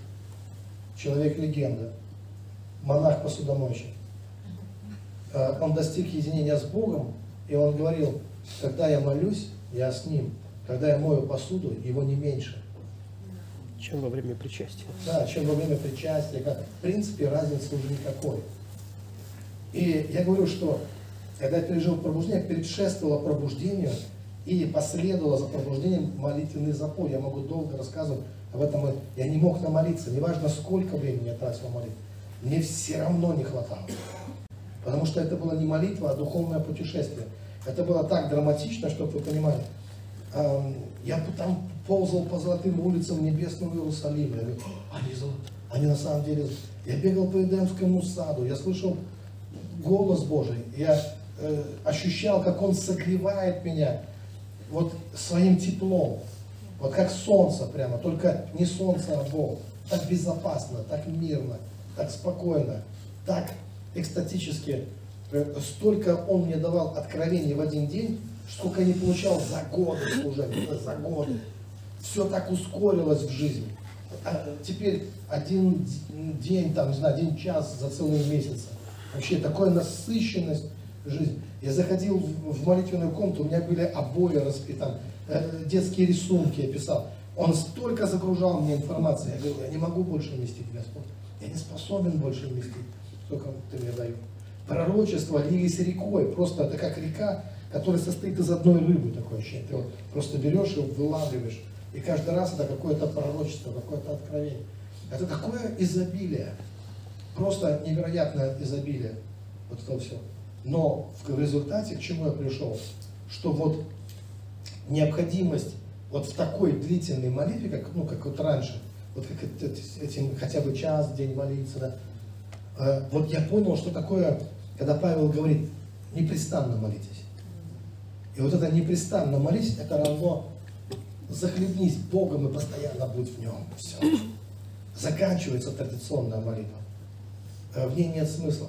Я замечал до этого, что Хэри, когда пророчествуют людям, никогда не молятся. Ну, мы хотя бы зажмуримся, там постоим, ну, как-то там вид духовно сделаем, на языках. А он такой, Хэри попросит, он сразу трун трун трун Ну, а когда? Что ты, как, когда ты молишься? А дело в том, что он в этом состоянии постоянно. И оказывается, что есть такое, это состояние называется единение с Богом. Единение, но в том и единение, что ты не расстаешься с Ним никогда, ты не на качелях. Тебе не нужно исполняться Духом. То есть для тебя потратить больше трех секунд на то, чтобы исполниться Духом Святым, это преступление. А где ты был до этого? Возникает. Где ты его потерял вообще? То есть ты постоянно пребываешь в этом, в общем-то. И это становится твоей парадигмой, твоей концепцией, твоим образом мышления, твоим образом жизни. Ты человек-амфибия, ты человек духовный, человек Божий. Ты становишься Божьим человеком, а, а не земным человеком. И это духовная жизнь. И духовная жизнь никак не связана, на самом деле, э, не с, а, не с розовыми облаками какими-то там, не с летанием в розовых облаках, не с уходом от реальности. Духовная жизнь – это проснуться, освободившись от иллюзий. Вот где были розовые облака, или может даже не розовые, они там разные бывают, да, А где там, э, очень, э, может быть, это даже, иногда жизнь как кошмар, как кошмарный сон. И от этого кошмарного сна надо проснуться. Так вот, как раз пробуждение это и есть пробуждение. Это не уход от реальности, а это возвращение в реальность. Я бы даже так сказал, в сверхреальность. Потому что порой то, что мы называем реальностью, еще не реальность. Это возвращение в истину, возвращение в реальность. Вот что такое пробуждение. Никакие не розовые облака. Я не против, что я понимаю, что ну, иногда для кого-то это розовые облака. Я был в одной церкви, служил там, лидеры так напряглись, э, некоторые подошли ко мне и сказали, вот ты сейчас наговорил тут такое всего, а мы знаем наших бабулек. Они сейчас начнут по небу летать на колеснице. И это так их напрягло. Я говорю, так пускай летают. Говорю, что? А если они ходят в депрессии, вам лучше? Ходят в церковь, ходят, где- а так хотят по небесам полетают. Это лучше, чем в депрессии. Хотя, конечно, я не имею в виду просто знать какие-то, что духовная жизнь это ради э, какой-то серфинг такой, знаете, вот. А, Почему? Потому что это все надоедает быстро. Многие ныряли вот в это во все, видения вот такие, вот такие поверхностные, знаете, но от этого устаешь, это надоедает, этим перегружаешься, наедаешься, и потом неинтересно. Это еще не, не, не глубина духовной жизни. Настоящая духовная жизнь, ты не можешь от нее устать. Она является источником силы, наоборот, источником вдохновения.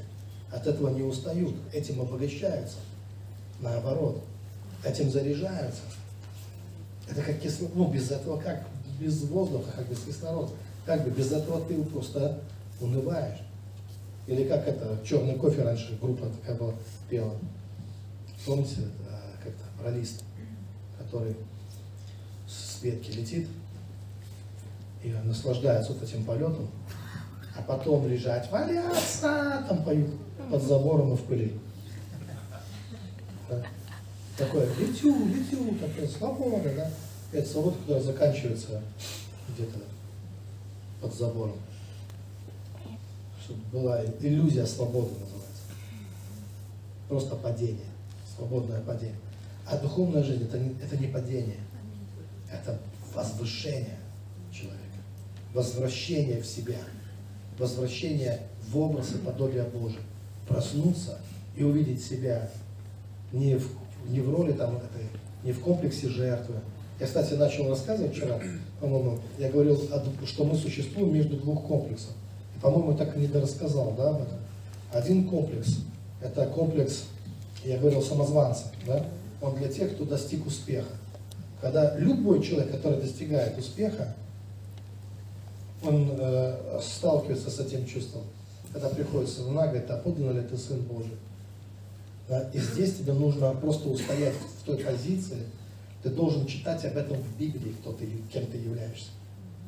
Это не нарциссизм. Нарциссизм, что такое нарциссизм? Нарцисс это тот, кто влюбился с первого взгляда в себя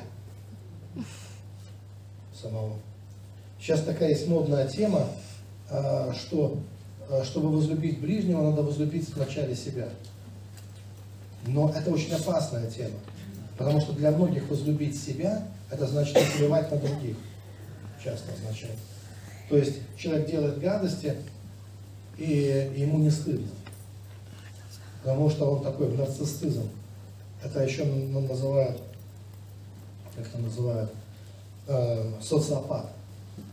Социопат может хоть без трусов пойти по городу, но не в Норильске, конечно. Ходили тоже, да? И ему наплевать на всех, в общем-то. Ему абсолютно, он может делать все, что хочет. У него нет никакого ну, чувства неловкости. На- ну, все равно, что вы думаете, какой ваш... э, Есть социофобы, которые боятся вообще выйти куда-то, да? Есть социопат. Вот. Ну, ну, короче, мысль в чем, что духовная жизнь, мы должны понимать, что такое духовное. Это не розовые облака. Это не, как это одним словом называется, это не, муч- не мучение себя. Не, не то, чтобы себя замучить. То есть люди, духовные люди во все времена учили не как усложнить свою жизнь, а как жить просто. Понимаете? Э, Жизнь усложняет грех. Грех вообще все усложняет. Если бы у нас с вами не было греха, мы бы все с вами выглядели как дети. Вот просто как, помните, Иисус сказал, будьте как дети. А, а знаешь, когда ты становишься, ну, человек, которому надо постоянно врать и изворачиваться, он выглядит таким прямо стратег. Это ж надо таких, ну, такая многоходовка нужна. Тут же ум нужен, умище какой. Э, Бороду-то я сбрею, да ум-то куда делать, да? Э, Умище нужен, там, да, такой. Ста- Это такие сложности, такие ходы, такая запутанность, такая, такое лукавство во, во всем этом. А вот этой непосредственности, открытости ребенка, вот этого открытого взгляда. В маршрутке едешь, если, ну, если когда-то ехал, и ребенок сидит, да, такой уставился, и вообще взгляд он убираем, может тебя разглядывать. Еще нет вот такого чувства, как бы еще нет этого листа, листа фигового, да, еще это. Просто вот этот взгляд. Молодец. Вообще, младенцы, когда вот он только рождается, ты его с роддома приносишь, такое ощущение, что он слишком мудрый. Потом тупеет, когда растет начинает. А вначале такое ощущение, что он что-то очень умное, что-то. Потому что вот этот взгляд ребенка, только что родившегося, да, вот женщина помогает, он слишком умный вообще. Какой-то. Он такой более чистый, более такой. А потом уже комплексов набирается разных. Начинает комплексовать. Вначале их нету вообще. Вначале абсолютно комок такой, комочек искренности. Ведь дети даже не плачут просто так. Только если что-то болит. Мы страдаем. Когда ты уже взрослый, ты страдаешь, страдаешь, человек смотришь, страдает, говорит, я несчастный. Вы видели сейчас? Я такой несчастный. А что случилось? Вот такое ощущение, что ты прямо здесь сидишь, и тебе пальцы, под, эти под э, ногти иголки заткнули. Но это уже не происходит. Вот что сейчас быть несчастным? Вот сейчас конкретно, вот в этот момент времени. Кто тебя мучает? Что быть несчастным? А, если бы вы знали, мой бизнес рухнул. Когда? 10 лет назад. 10 лет назад. Во. У человека за 7 лет все клетки меняются в теле. Все вообще. Тебя уже даже нету того. Ничего в тебе не осталось. То, что там было 10 лет назад, уже все поменялось у тебя уже. Все клетки поменялись. Да? Помню, столько таких раз. А женщина, бабушка на, на одном семинаре тренера. У меня такая драма жизни. Говорю, расскажи. Меня папа бросил в 5 лет. В Америку улетел. Говорили там, летчик улетел в Америку, рассказывает мне все. Помогите, я сижу, говорю, ну, если вы серьезно, вы хотите говорить, вы все придумали. Я говорю, в смысле, меня папа... Какой папа? Он мне рассказал? Какой папа? Пять лет. Вы найдите фотографию пятилетнего, сравните с зеркалом. Ну, какой папа опять? У вас папа Бог. У вас уже давно папа Бог. Вот того ребенка уже не существует уже вообще, который был. У вас ничего от него, в принципе, не осталось, даже на клеточном уровне. Вы уже другой. Все, что у вас осталось, это в голове, вот этот снаряд. Папа бросил, вот эта драма. А мы еще, знаете, сядем, поплачем вместе. Э, Давайте начнем там, знаете, вот эти, э, да. Слушайте, истина, она иногда выглядит очень жестко, но она освобождает. Ко мне пришла одна семейная пара, вот, а они, ну, как-то смотрю, все меньше, меньше, меньше, а это люди мне дорогие очень. И смотрю, в церкви почти не появляются. А они очень такие духовные, такое все. Но у них вот пошла там тема, там как-то жараская. Я смотрю их, а знаете, не то, что в церкви даже, а вот у нас важные мероприятия для молодежи, для того, для того. Я вам сейчас объясню, чтобы вы поняли. Сейчас верните меня потом опять вот в эту молодежь.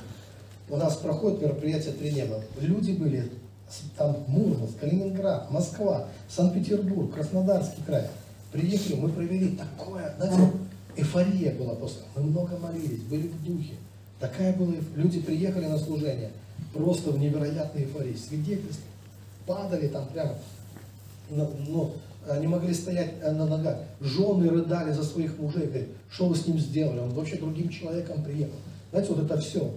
И вот здесь начинается, помните, я говорил, херофобия есть такая. А человек, один, одна женщина, она почернела, прям почернела, как туча. И после этого служения, у нас должно было быть подростковое служение, я должен был провести. А моя жена, смотрю, у нее там тяжелый разговор с кем-то. И она мне говорит, ну останься. Ну, останься на минуту, послушай. Я задержался, уже опаздывал на служение, а- и я слышу из этой черной тучи от голос. Это все неправда. Это все ложь. Вы все врете. Это неправда. Человек в другой реальности. И потом, вы меня бросили. Вы меня все бросили. Я ей говорю, нет, вас никто не бросил. Вы меня бросили опять. И так, ну, не знаю, раз пять. Я говорю, хотите правду? Это вы нас бросили. Потому что там, где были мы, вас с нами не было. И теперь мы в радости, а вы в депрессии. Но кто вам мешал поехать вместе с нами и наслаждаться Богом? Но почему-то мы думаем, что нас за ноги надо тащить. Это как нам святой пендель нужен, да? Многие ждут м, какого-нибудь такого фено- феномена. Кто бы хотел, чтобы было как с самым? Чтобы ты такой шел куда-то, не знаю, э, ну, не- куда там здесь ходят, да? А тебе на дорогу, на пути свет тебя осиял, и Христос с тобой бы заговорил. Что ты идешь против, прешь против рожна? Там давишь? Ну, а знаете, некоторые мечтают христиане, вот бы мне, знаете, вот восхищение, что вот есть же, повезло же людям, Бог восхитил. Вообще восхищение, драгоценное, восхищение это святой пентель всегда. Восхищение это такое легкое изнасилование, простите. Восхищение это крайний случай. Он, он- он- он и случается с такими, как, как Савол, ну, больше даже. Потому что Павел это человек, который общался с Духом Святым, который общался с Богом. А вот это драматичное событие на пути, он говорит, когда я был извергом. Ну, не всем извергом так еще, да, ну хотя бы Бог его развернул. Но на самом деле восхищение это когда ты такой не ждал ничего, э, ты такой там, ну, не знаю, что-то, и вдруг Бог понял, что либо совсем все плохо будет с тобой, ну, либо дать тебе шанс. И тогда Он тебя выдергивает из твоего тела, помещает на небесах, и там страшно становится. Как помнишь, рассказывал один, когда он раз на небе оказался, а там сын с отцом, ну, Христос с отцом говорит, ну, что пришло время, пришла пора, надо. А он такой, нет, нет, там кричит, мы еще не готовы. Я знаю тех, кто готов. И человек в штаны наложил, в тело вернулся. Или сначала вернулся, потом наложил там, да? Вот, потому что там и все, и понял, и его служение, что ускорилось. Ну, оно ускоряется обычно. Вот, когда, знаете, когда нечто такое происходит, это дает, это вот как спендель дали и ускорился, знаете, потому что понял, что не шутки вообще, тут надо что-то такое. Вот, поэтому Бог иногда дает. Но вообще, неужели мы так должны жить? Неужели мы каждый раз нам нужен пендель, чтобы нам ускорить? Или же есть другой путь, когда мы через любовь, через веру, э, мы в духе соединяемся с Господом, и тогда все менее драматично, не такие апокалипсичные видения, все как-то с любовью тогда происходит. И еще, драгоценные, не ждите вот этого, как многие ждут, пожалуйста, это не по Библии, хотя многие именно так. Вот, знаете, такая мечта христианина такая, знаете, вот обывательская такая. Вот ты сидишь дома, там, э, чипсы там себя засовываешь, там, не знаю, там что-то там, смотришь какой-то сериал дурацкий очередной, и вдруг небо разверзлось над тобой, там, и явилось тебе. Диво дивно, как Богоматерь, в полнеба прям, да?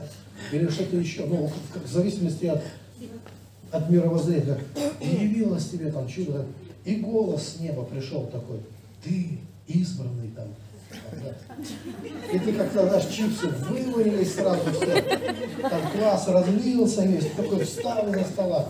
И ты пошел мир спасать прям. Прямо создал свою миссию, роль. И ты такой миссионер, ты готов и в Африку, и куда угодно. Потому что был глаз с неба. И вот люди завидуют таким вот, сами мечтают.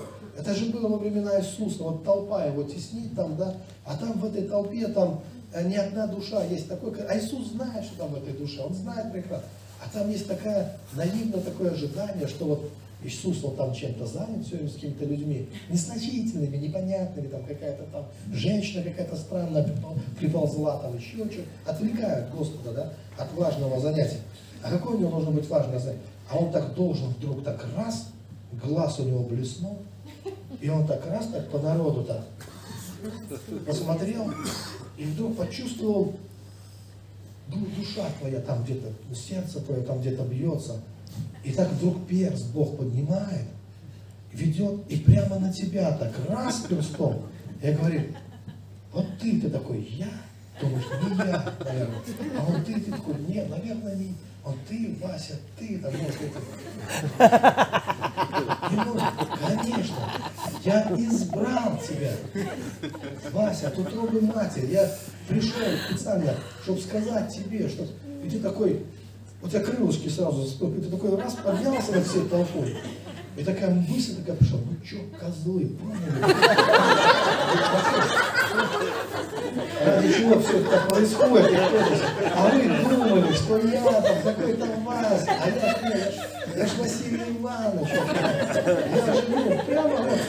И ты такой раз, и как бы уже никого не замечаешь, ты идешь через толпу, и он сейчас тебя обнимет.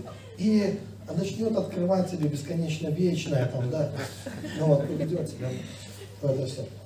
И, и вот все, ты стал. Но вот это все вещи, понимаете, из-за того, что он знает наш эгоизм, вот этот эгоизм наш и все, он так не делает. А он говорит, ищите меня и найдете, стучите и отворят. Почему?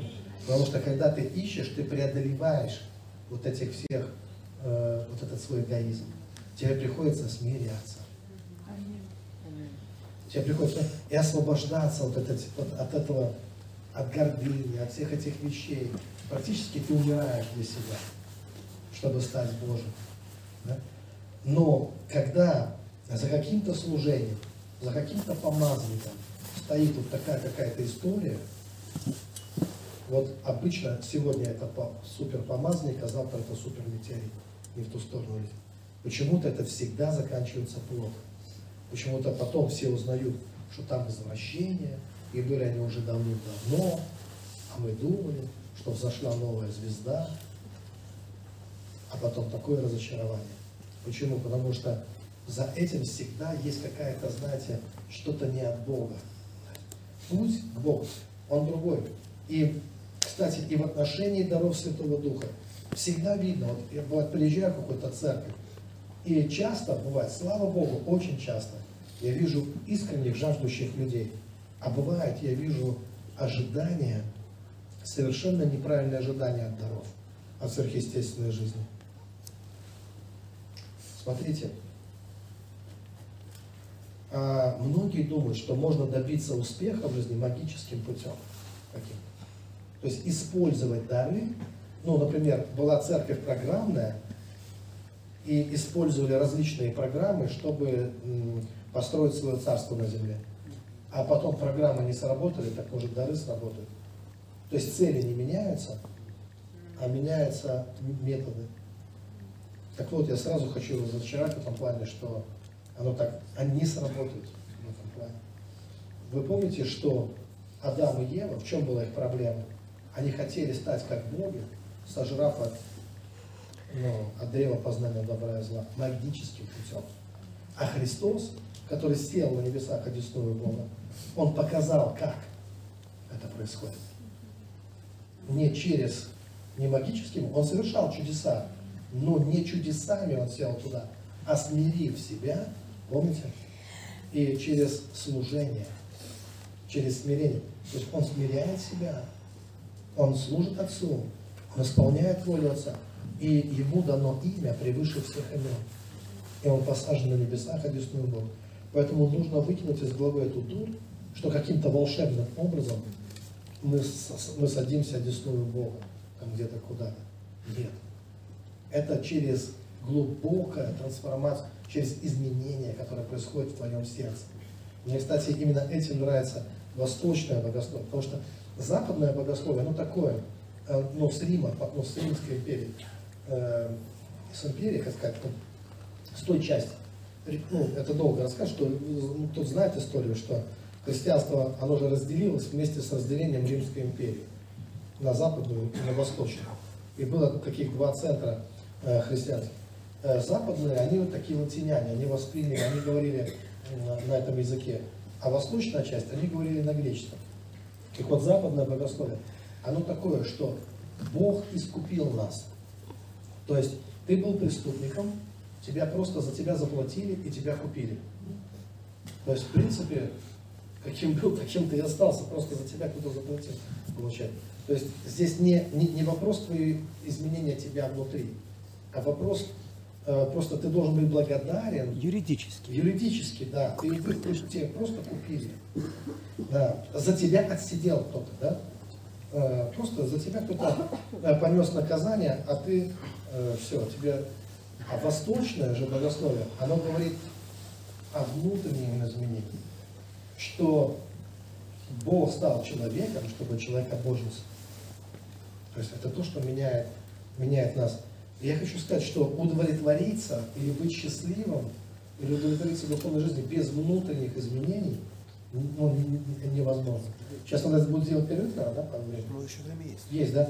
Я вот такую историю. Я, я был на одном служении, и там э, были проявления такие. Ну, я поехал туда, хотел посмотреть. Просто правда, неправда. Да? Можно я вам расскажу об этом? Там, смотрите, э, до, до этого я служил в Грузии, иранцы, да, это были? Мы как раз друг за другом там с братом туда ехали. Ира- э, служили иранцам, там были сильные такие, ну как сказать, мы жили в одной гостинице с ними, да. Каждый вечер я пророчески служил им. Они очень открыты для даров, очень, даже слишком, даже слишком. Ну, Вот просто. Они уверовали в меня, когда я фокус ребенку показал. Прямо как великого пророка. Это был фокус. Я их предупредил, три раза сказал, это фокус. Они не поверили, что фокус. Они ну, поверили, что чудо.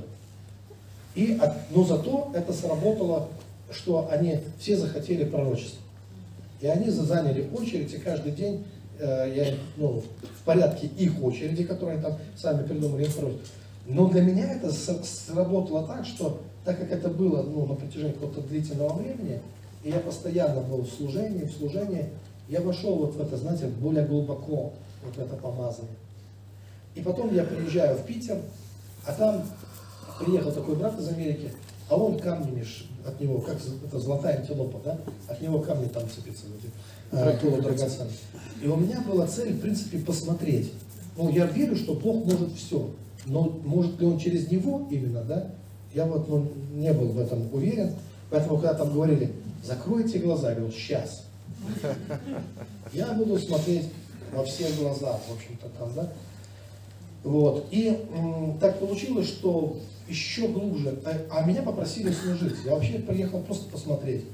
А меня втянули, в общем, э, я проповедовал, он сыпал камнями. Вот так получилось у нас такая дуэт, такой, как не дуэт, как называется? Э, Да, да. И там была э, одна девочка, подросток, э, дочь пастора одного. И я вижу, у нее постоянно мокрые глаза, она, в общем, ну, плачет и плачет все время, случилось что-то. Ну, как-то меня, меня «Тихо, у тебя четверо детей, ты такой, ты много. Кто-то на улице заплачет, а ты уже, ну, то есть, знаете, да, уже, когда дети, у тебя это, э, реакция такая, Э, вот уже, я думаю, что плачет подросток. И я подошел к ней и спросил, а там так было? Там у меня действительно, у меня были, я, я до сих пор ни- ничего не могу сказать про этого человека на сто процентов. Э, ну, вот, правда, неправда, ничего. Но у меня были свои чудеса, связанные вот с этими э, камнями, случились. И э, там был один такой красивый голубой камень, который мне попался. И я этот камень, его просто держал в кармане. Был камень для жены, и я видел его в видении, этот камень вначале. А потом э, он появился. И там было так, что я хотел своей дочери тоже привезти камень, и я ехал в метро, с- вот, э, был в молитвенном состоянии и увидел этот камень в видении.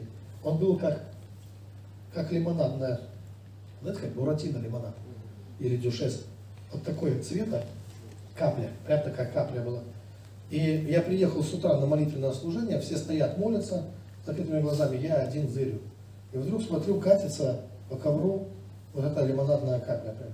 Я подошел, взял, подошел к отцу моему, потряс его, говорю, поехали отсюда. Говорю, мы все, что надо, мы взяли. Говорю. Вот. И, и у меня был подарок для всех. Но один камень был непонятный. Он был вот голубой камень, я не знал для кого его, этот камень. В общем-то. И он у меня просто лежал в кармане. И я, короче, я подошел к этой девушке и говорю, что ты, ты нашла свой камень? Она говорит, нет, не, не нашла. Я не знаю, это ее затронуло, не это.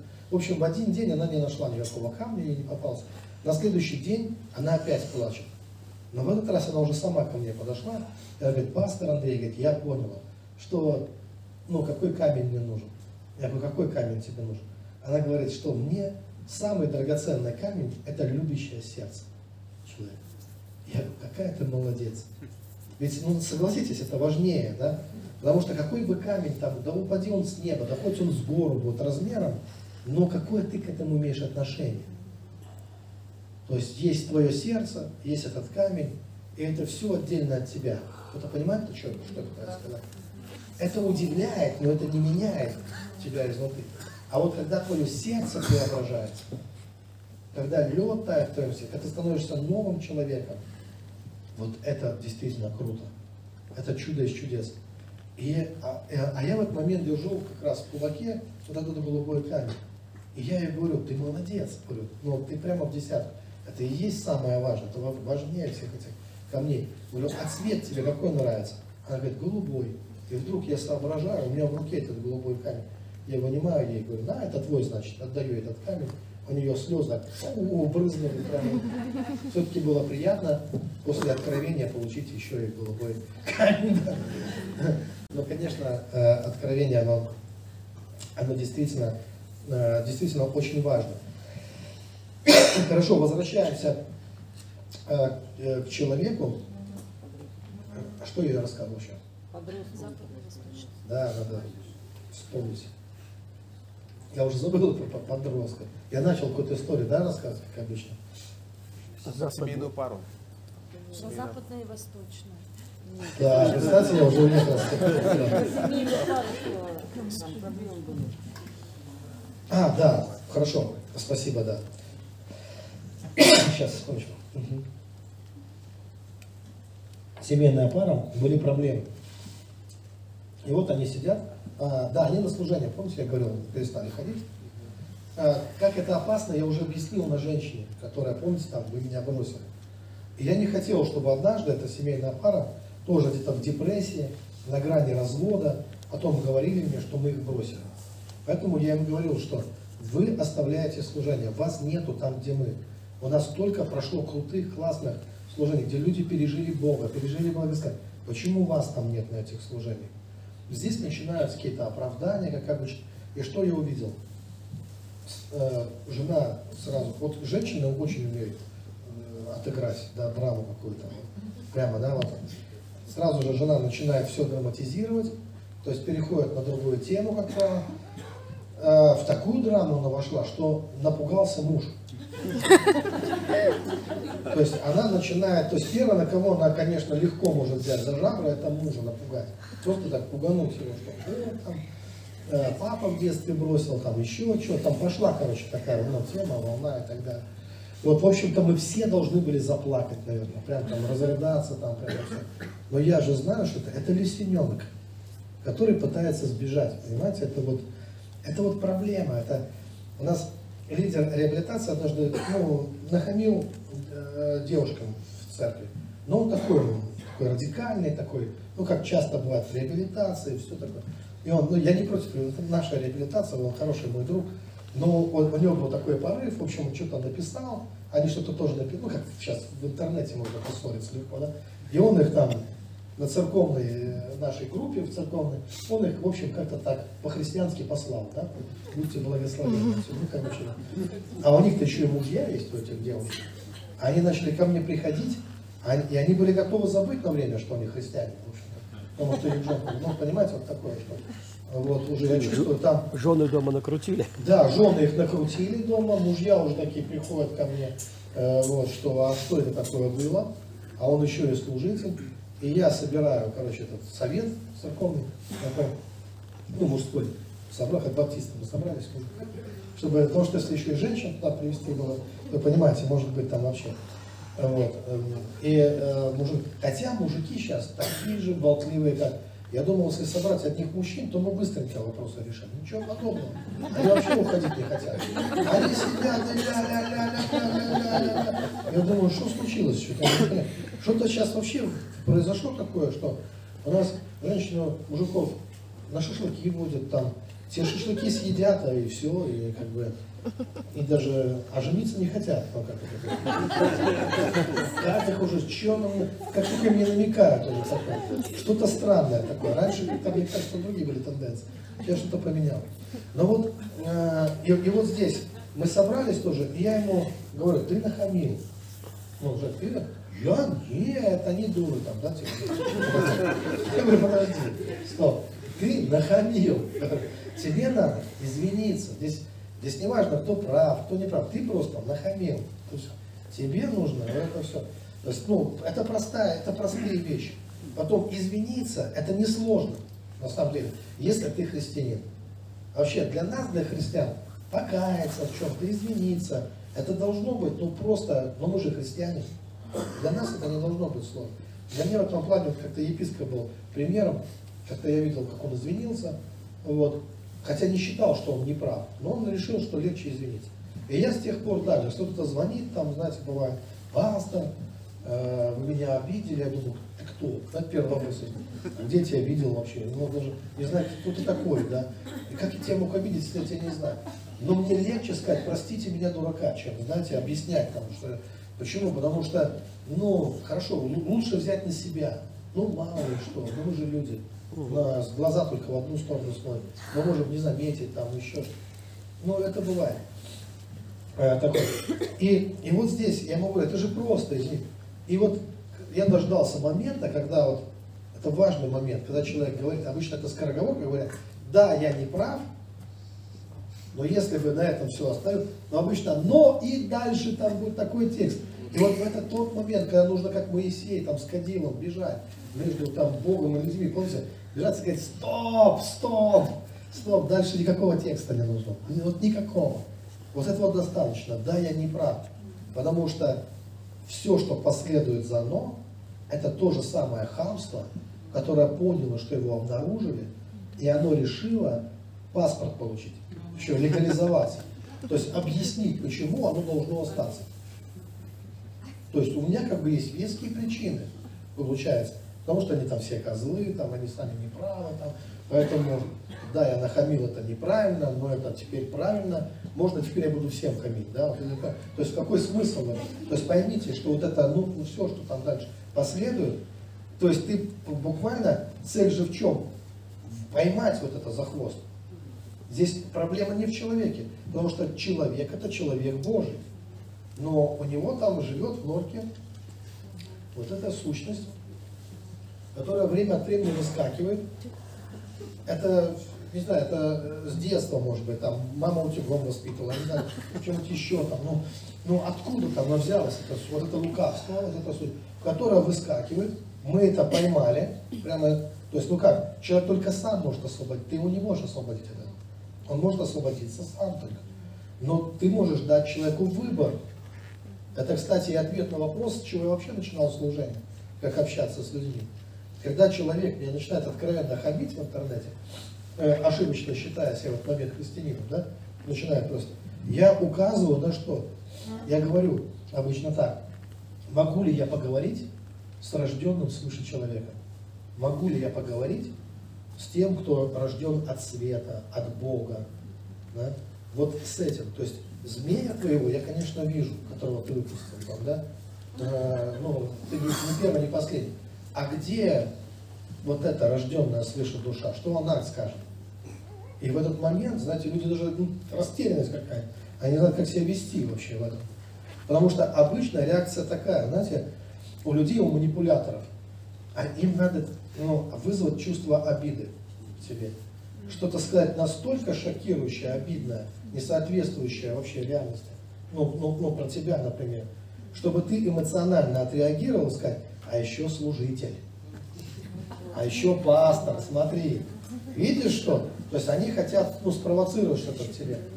Но э, моя задача в этом видеть провокацию заранее, видеть провокацию, видеть туда манипуляцию, видеть как это, как вот этот шакал пытается, я не про человека говорю, про эту случай, пытается, ну, использовать свою тактику и сказать, а я вижу это человеку, вот оно, я это вижу. Э, как э, эта сущность через тебя пытается меня ужалить. Я отделяю грех от человека. И я предлагаю человеку взять власть над этой сущностью. И, дать ему выбор. Либо ты это пропишешь у себя, да, и ну, вот этого подселенца, и ты с этим будешь жить и кормить это. Либо давай с этим разберемся сейчас. Вот с тем, что проявилось. Вернее, ты можешь с этим разобраться. И знаете, обычно, когда ты обнаруживаешь, естественная реакция такая, от хамства уйти в обиду, в норку спрятаться. Как только эта сущность высунула морду, и вдруг поняла, что ее узнали, и сказали, а, вот ты где. Лисененок, волчонок, там, неважно, да? Я не буду туда с вами общаться. То есть, ты говоришь, не-не-не, куда залез? Ну-ка вылезай оттуда, давай. Это все та же самая сущность, поменявшая тактику. Я вообще ни с кем не буду разговаривать. Помните, страх действует тремя способами. Либо напасть, либо убежать, либо притвориться. А, а настоящий охотник на всех этих привидений, да, что он делает? Он говорит, мне все равно, как ты выворачиваешь. Я тебя все равно достану оттуда. Я все равно буду держать тебя на, муж, на прицеле, говорить, вот ты, вот ты, это все еще ты, и это все еще ты. Вы меня не любите, это все еще ты. Вот эта тварь, которая хочет выжить любым способом. Она хочет выжить. Но как только человек принимает решение от нее освободиться, вернее, осознает ее, вот это осознание уничтожает ее полностью. Свет прогоняет тьму. Библия говорит, познайте истину, и она сделает вас свободным.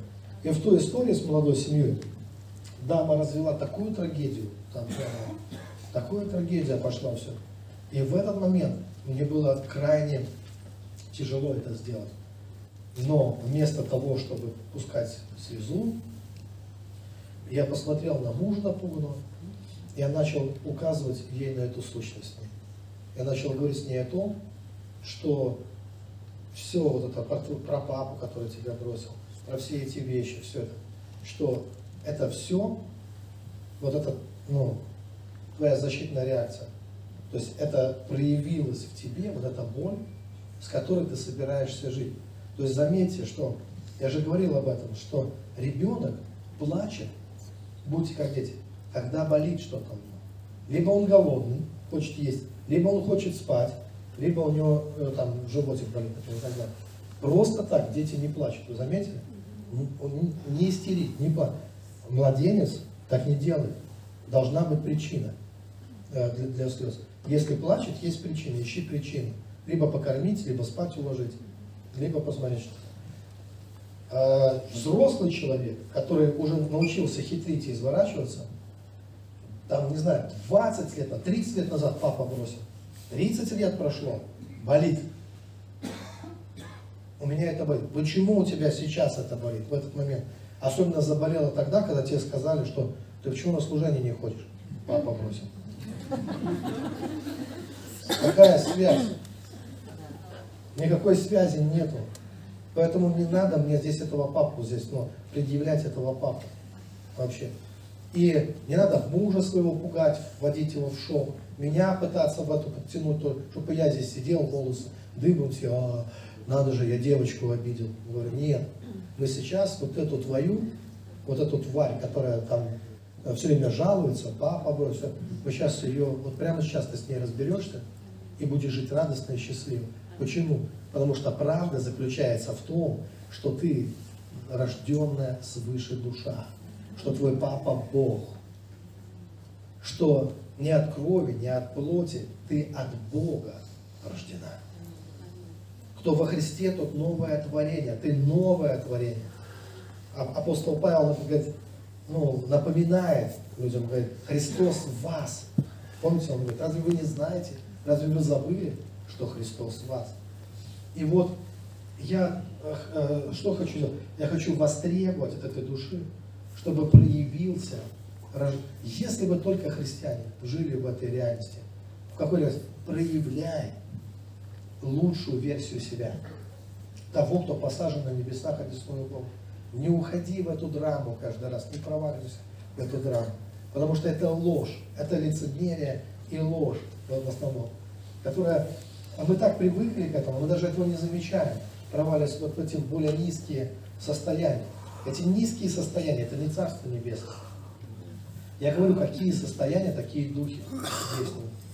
И есть такие духи действуют, и я видел такое, когда женщина, она несчастная, она полностью разрушена, муж ее бросил, она дочь довела до того, что и дочь муж бросил, причем она при- приложила к этому. И там видно, что живет в ней такая сущность, которая разрушает ее жизнь, разрушает жизнь ее детей. И все это с одной целью, чтобы выпросить себе внимание. Послушайте, человек, не переживший Божьей любви, он нуждается во внимании постоянно. Он как попрошайка. Ему постоянно нужно какое-то внимание.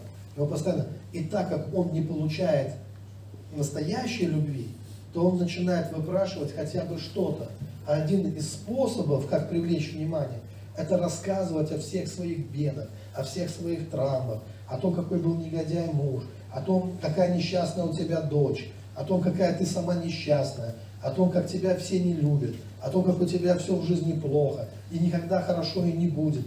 То есть, чем больше горестей, и уже все друзья разбежались, то, что слушают, это. они сначала играли роль спасателей, потом они поняли, что они не могут, они убежали, и потом человек уже далеко, что человек путешествовал, а тут вдруг добрый пастор Андрей еще живет где-то, блин, поеду я к нему. Он, он-то меня точно выслушает и так далее. А человек не, даже не представляет, с чем он встретится там, когда он приедет. Потому что я не буду жалеть. Почему я не буду жалеть? Потому что зачем лить воду на мельницу дьявола? Зачем кормить этих низких духов? И ну, это не то, что правда, как сказать, э, мой дар это видеть духов. И я издалека вижу, какая сущность там идет. А любовь, она не потворствует злу. И я могу сказать, я вас очень люблю, вы рожденный свыше человек. Но та тварь, которая через вас проявляется сейчас, да, она испортила вам всю жизнь. Вы из-за нее страдаете. И не только вам, а еще и вашим детям испортила. И все это, чтобы выключить какое-то дешевое внимание, в котором вы на самом деле вообще не нуждаетесь. Потому что как у рожденного человека у вас все есть. У вас есть вся любовь, у вас есть все небесное наследство, у вас есть Бог, у вас есть все, ну, просто из, Бог, который является источником всего, э, всего для вас. И лучше потратить время и научиться, как взаимодействовать с духовной реальностью, как преображаться внутренне, чтобы потом никогда ни в чем не нуждаться. Послушайте, ну нам самим, просто даже из чисто утилитарных практических соображений, надо однажды встать в такую позицию, когда наше счастье перестает зависеть от внешних каких-то обстоятельств. Кто-то понимает? От, потому что лето Господне благоприятно. Мы постоянно можем жить в этом солнце, в этом лете. Мы постоянно можем жить в Боге. Или же мы можем быть, как эти метеозависимые. Да? То есть зависеть от внешних каких-то обстоятельств. И испытывать депрессии, потому что солнца мало, потому что еще чего-то там.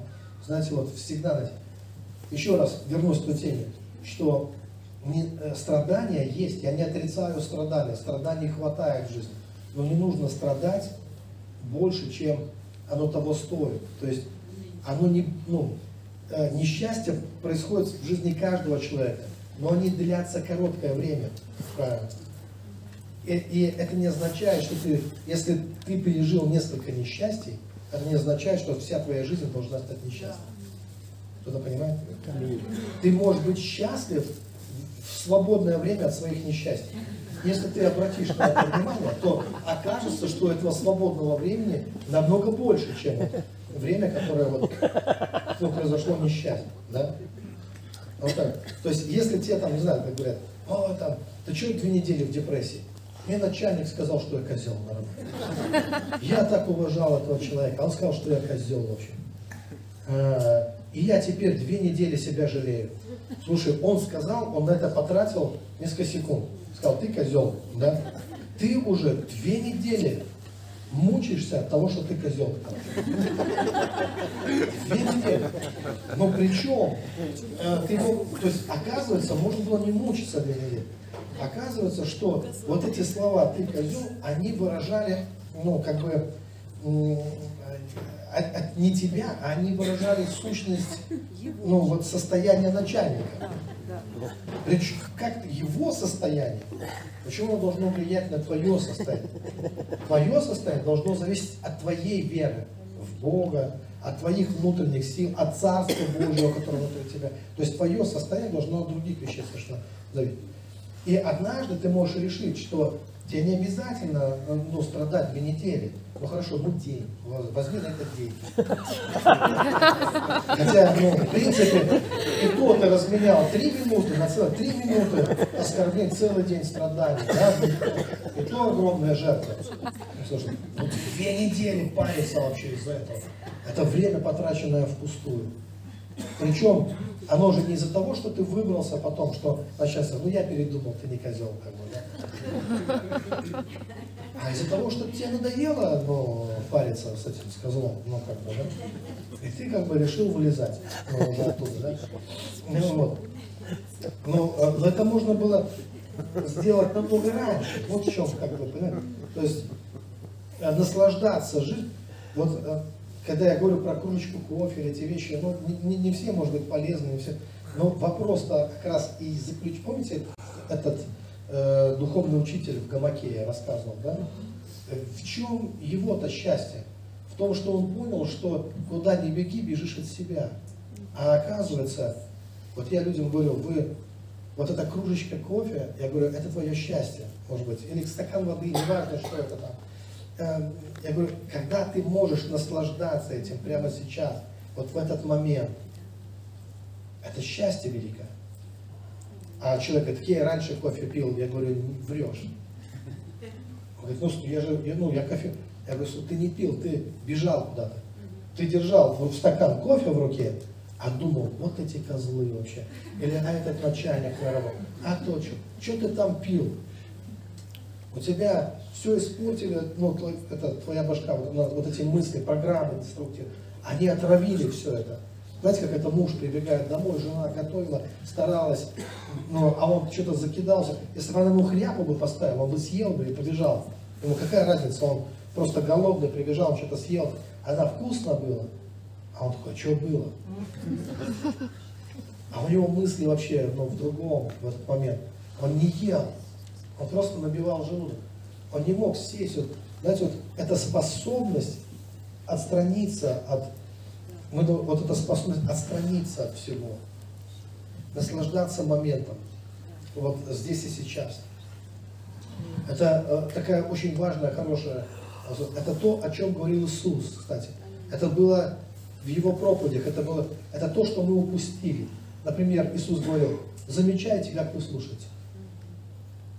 Да? Это что такое? Это возвращение в осознанность. То есть, когда ты замечаешь, как ты слушаешь, ты не над каждой шуткой будешь смеяться, ты не на все скажешь аминь. Да? То есть ты, заме- ты просто замечаешь, и ты понимаешь, вот вещи полезные для тебя, ценные, а вот бесполезные, вот просто вода. И ты, то есть ты, замеч- ты не в любом разговоре будешь участвовать. Если соберутся люди, которым вот нравится посплетничать, ты посидишь там минутку-другую и подумаешь, я не хочу в этом. Что это происходит?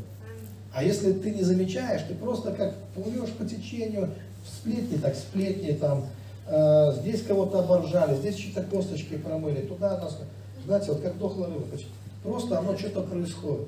И потом мы удивляемся, а что такое с жизнью с нашей? Это вот такая неосознанная жизнь. Э, Библия об этом так говорит, Петр сказал, что они как бессловесные животные, водимые природой, созданные на уловление, там, помните? Это такое вот водительство природы называют, не водительство Духом Божьим, водительство природы. Поэтому очень важно все-таки, э, чтобы мы, там Библия говорит, наблюдайте за собой, несколько раз сказано, за собой, не за кем-то, за собой наблюдай. Замечай, что ты слушаешь, как ты слушаешь.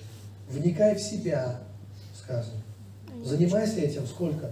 Постоянно. Что такое вникать в себя? А, раз какое-то раздражение в тебе появилось, и ты смотришь, не что за гад, да, ты смотришь, а почему я раздражаюсь? Почему меня это тревожит? Почему меня это раздражает? Никаких скандалов бы не было бы дома, ничего. Если бы ты думал, не как она себя ведет, Леся, а как я так раздражаюсь вообще на все эти.